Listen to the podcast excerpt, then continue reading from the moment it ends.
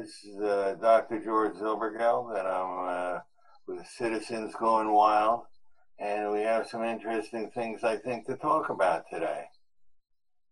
My first uh, message is that politics is always going to be a hot mess.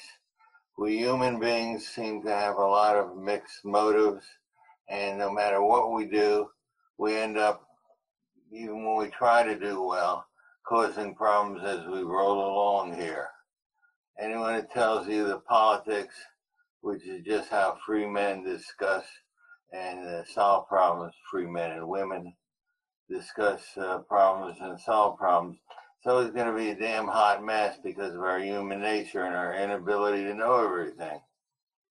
Um, my example for today has to do with trying to limit abuse by police believe it or not, in spite of all the problems we have, there are good people who have been trying to solve these problems for a long time.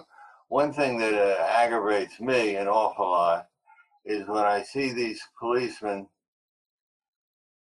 and I find out that these policemen who abused someone recently have abusing people, have been abusing people for a long time.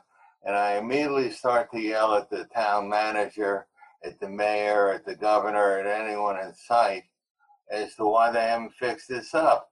Well, they've tried to fix things up, but what I'm going to illustrate here is how difficult it is to operate in government. Um, there's a group that you've never heard of, and there are actually many groups that you've never heard of, who play a very important role in uh, governing society and they are not known to the public. There's sort of a substrata of people who operate and uh, control and affect our lives to a great degree, but they are not appointed by anyone we know. They're not voted on by anyone we know. And often the people we do vote for just have no control over these folks. They're not bad people. There are no bad guys here. There are mainly good guys here. Now, we've had problems with abuse by the police for many years, and many town managers, many mayors, many governors have tried to stop this. One problem that they have is labor arbitrators. Labor arbitrators have played their proper role, but their proper role has made a mess out here.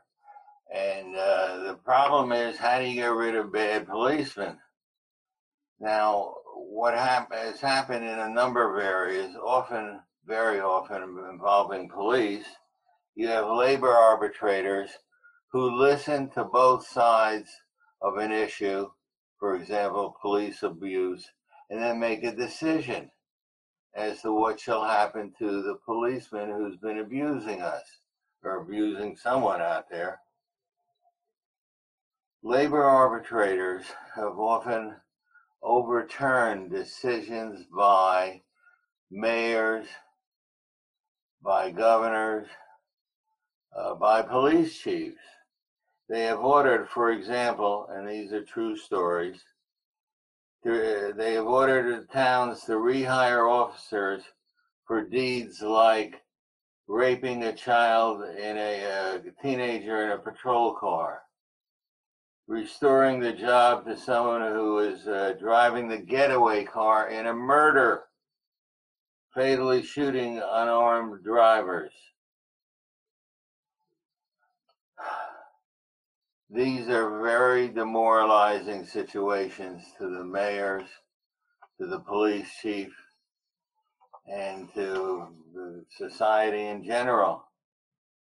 It's even worse than that Policemen are often being removed from their jobs. Policemen are often given their jobs back, sometimes with back pay. In fact, arbitrators force departments to rehire abusive officers about half of the time. Half of the time, they force the town to take back someone even if they've committed a crime, like driving a getaway car in a murder. how do we end up with this situation? Are there bad guys we can yell at? Well, not exactly. It's very, very hard. And you need to understand this if you want to understand how things work in a free society. We had a problem years ago and we tried to solve it. And solving that problem, we ended up in a different problem. And this is what happened here. Uh, for a long time, there weren't many black police officers. But then we started in the 60s and so on and so forth to hire black police officers. But we ran into a problem almost immediately. What happened was they started to treat the black police officers worse than they treated the white officers who had committed similar deeds in the past. So a guy named Carroll Daugherty, who was trying to do the right thing and did to a certain degree, included equal treatment on a list of factors that you used to determine what the punishment was was best. And this became known as Daugherty's rule. What the hell does this mean?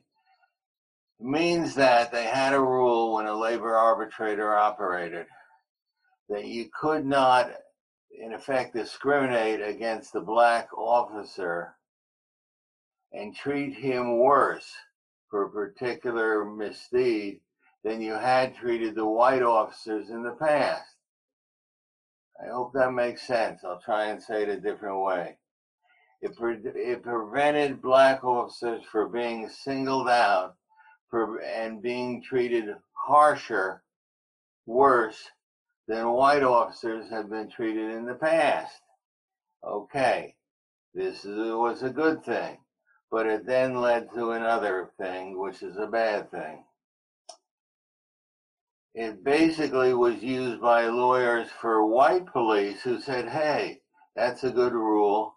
For now on, white officers, black officers, yellow officers, pinstriped officers cannot be treated worse, cannot be punished more for a crime that they commit now than officers in the past were treated. So if an officer in the past just got a slap on the wrist, an officer in the present, white or black, will also get a slap on the wrist and nothing more. So, this is what happened we ended up with police officers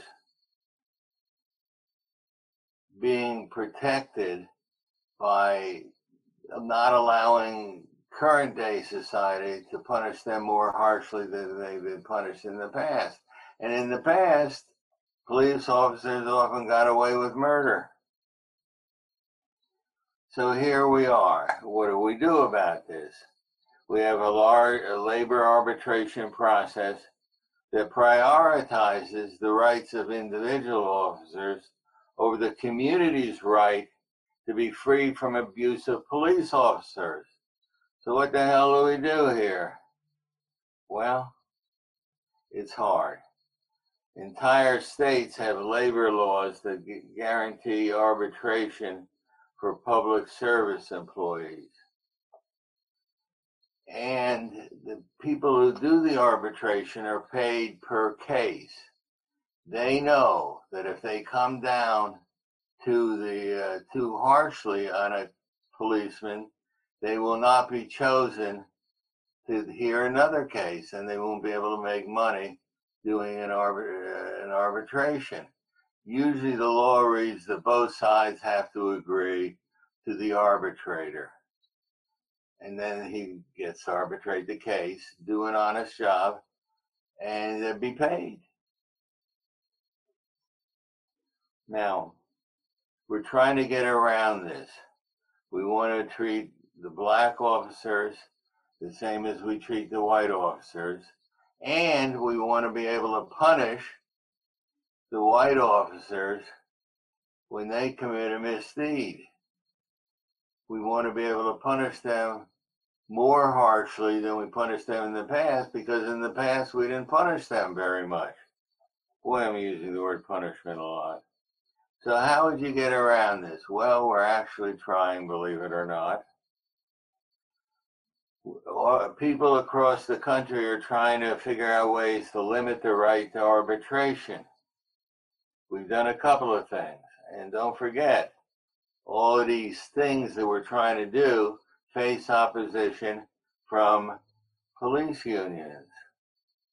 In Oregon, where they're trying pretty hard, they passed a law this summer that curbed the power of arbitrators to change punishments in certain cases.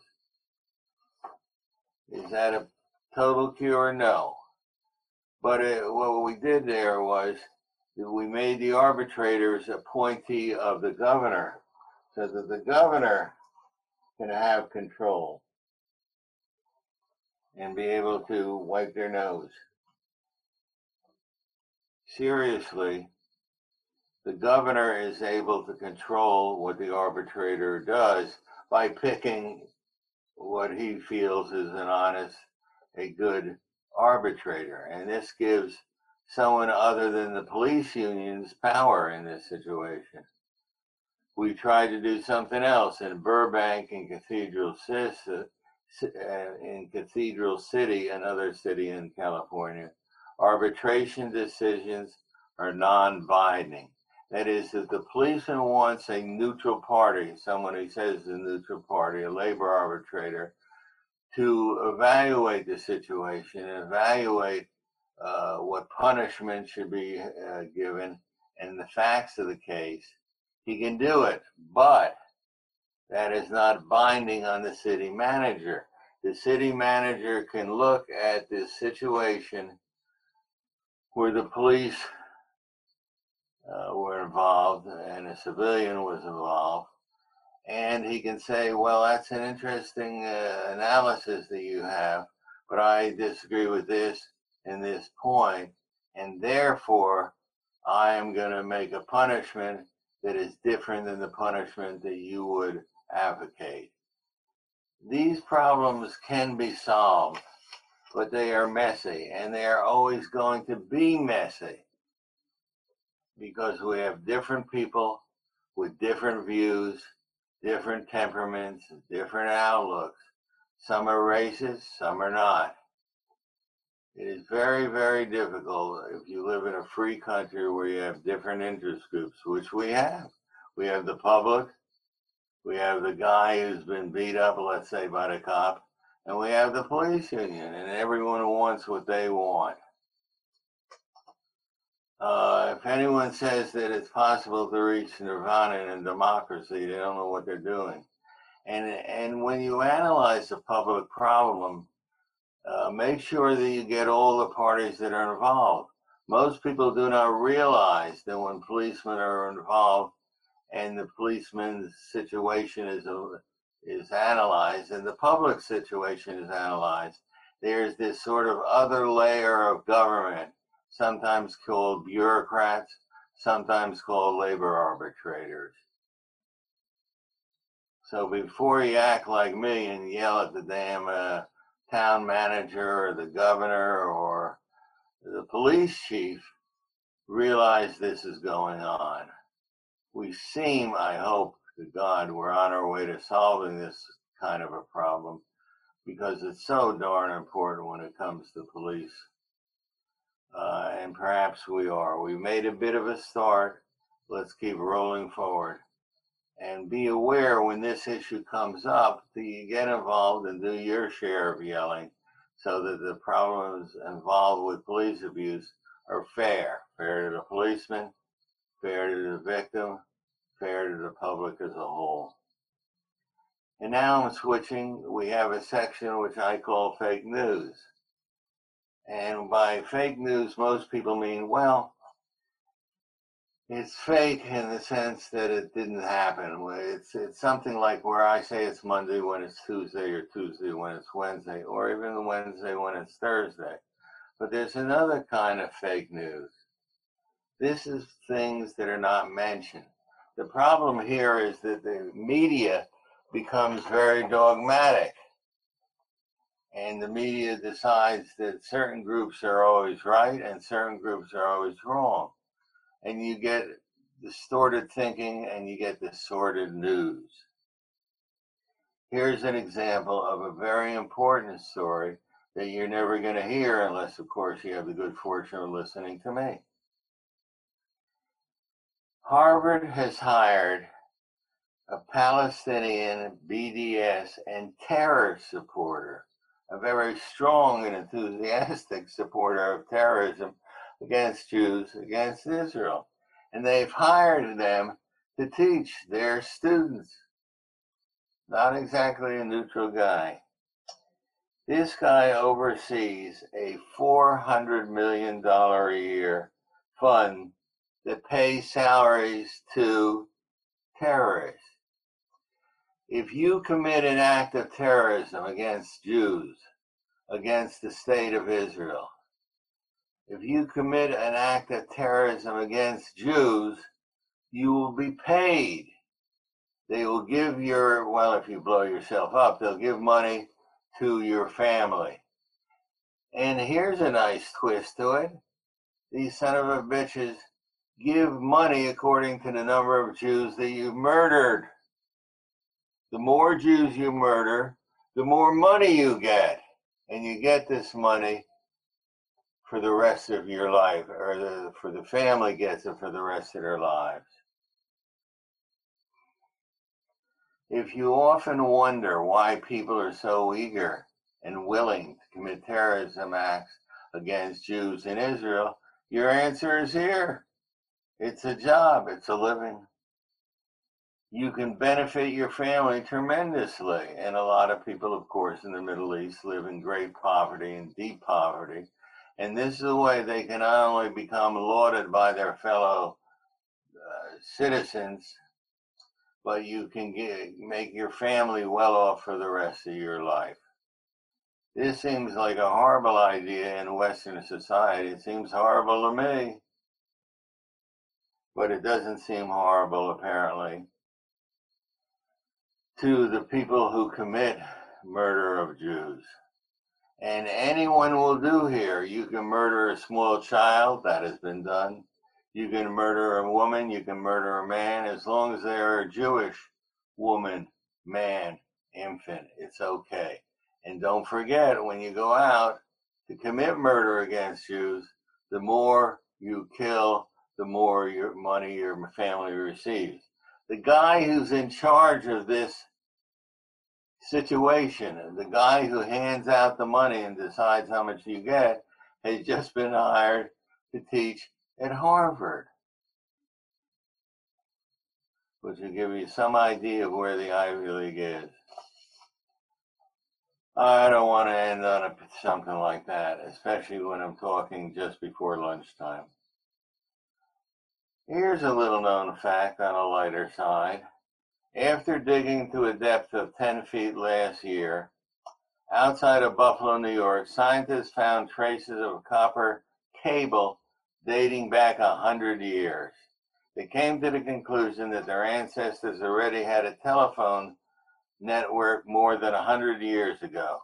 And then Los Angeles got excited, and California archaeologists dug to a depth of 20 feet outside of Oceanside, California and the, and they told the media that California archaeologists reported a finding of a 200 year old copper cable, and they've concluded that their ancestors already had high tech communications a hundred years earlier than the New Yorkers.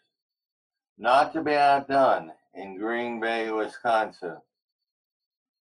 Olaf, Olaf Olson, a heck of an engineer and a self taught archaeologist, dug down 30 feet.